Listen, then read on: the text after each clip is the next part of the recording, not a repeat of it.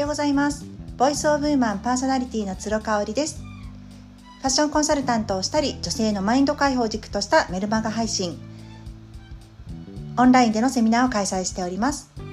フランスからリモート買い付けをしたアパレルやアクセサリーをオンラインショップにて販売しております。こちらは毎月新月と満月の日に新作を販売しておりますので詳しくはインスタグラムラローブフルフルをご覧ください。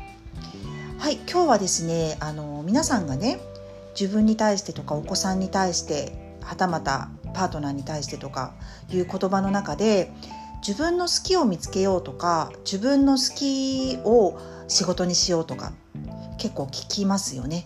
あのそういった類の本が出ていたりとかねブログがあったりとか、あの有識者の意見があったりとか耳にしたことがあると思います。まあ、インフルエンサーの方もよくそういうことを言ってますし私自身もやっぱり好きは最強っていうことをいつも常に思っているんですね。ただこの好きを見つける時の注意点というかね今日はお話ししたいと思っています。実はこの話は大好きなハーチューさんが音声配信でシェアされていた内容から私が自分自身で分解したものに内容になりますハーチューさんがねおっしゃってたのがもともと動画があったらしいんですけれどもあの元になる。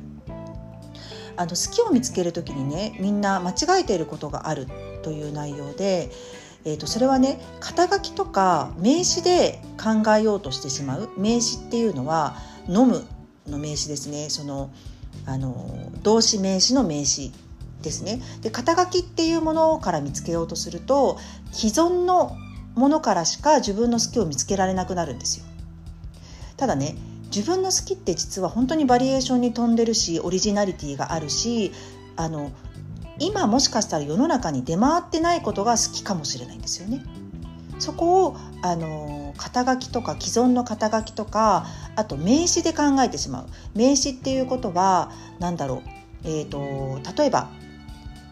絵を描くことが好きな人だったら画家。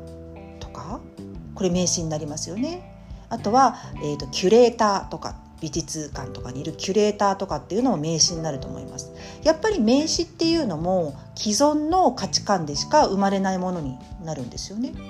だって既存の価値観からしかない名詞しか私たちって作ってないじゃないですか。まあ、よく流行語とかであなんかそれって面白いなと思うことって大体動詞じゃないですかわかるかな？うんだから、えーと、そんな言葉聞いたことないないなっていうことって結構、まあ、造語はねあの名詞でありますけれども結構動詞が多いんじゃないかなと思うんですよね。これをねなんか強く感じた出来事が先日ありまして息子がね次男くんが学校からあの工作を作って持ってきたんですよ。でそれがねうちの子図工すごく好きだし絵描くの好きだしお粘土好きだし、まあ、手先は器用な方だと思うのでねただ持って帰ってきたそれがね本当にびっくりするほどできてなくて未完成ででも私は何もそれそのことについて発言しなかったんですけど「あれ?」って言って「これ完成してないね」って話をしたらあの時間内に終わんなかったんだよねって言ってたんですよね。でああのその時私何を思ったかっていうとああの好きなことじゃなかったんだなって思ったんですねそのお題とかそのやることとか。うん、だだからまあえーと、動詞ですよねそのアクション自体がその彼にはとっては魅力的なことではなかったんだなっていうふうにすぐ察したんですよね。でもそのままあのずっと置きっぱなしになってたので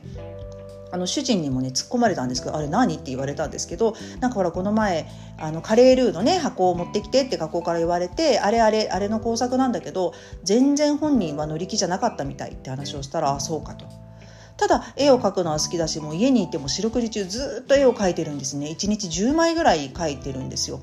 うん、これをね図工が好きっていう風にくくってしまうと図工って名詞じゃないですか。既存の名詞ですよね。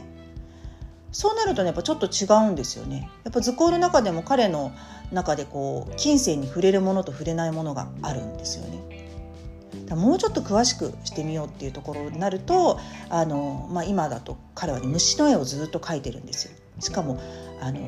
既存の虫じゃなくってちょっと架空の虫、うん、何かと何かを合わせたような感じ。ちょっとお化けと虫を合わせたような架空の生物をね描いたりするのがすごく好きなんですね。うん、なんかそう考えると、あの、絵を描くって言っても何でもいいわけじゃないんですよ。だから絵画教室に行って今日のお題はこれですこれについて書きましょうっていうのは彼は大嫌いなんですよね。うん、自分が今書きたいものを自由に書くっていうのが彼の好きなことになるわけなんですよね。そうなるともしかしてこう将来画家になりたいって言った時もクライアントからのオーダーに沿ってものを書くっていうことは彼は嫌いかもしれないしそれはできないかもしれないんですよね。そうだからねあの名刺で好きなものを突き詰めようとするとすごく限界があるしそこにまた制限がかかってしまうっていうことなんですよね。で私の場合だったら、まあ、ファッションは好きなんですけれどもあのカジュアルなファッションがすごく苦手だったりとかします。ちょっとやっぱりこうドラマティックなとかエレガントなとかっていう洋服にすごくワクワクをするので実際 SNS で私がカジュアルなねスタイルを上げてもドキドキが伝わらないんだろうねなんかねあんまり評判が良くないんですよね。今回あのフルフルラ・ローブフルフル私がリモート買い付けをフランスからしているアパレルブランドの方でもやっぱカジュアルなものってねなかなか動かないんですよね。それよりかはこうきらびやかでちょっとエレガントでみたいなそういったものの方がすごく評判がいいんですよ。自分がねワクワクドキドキするものって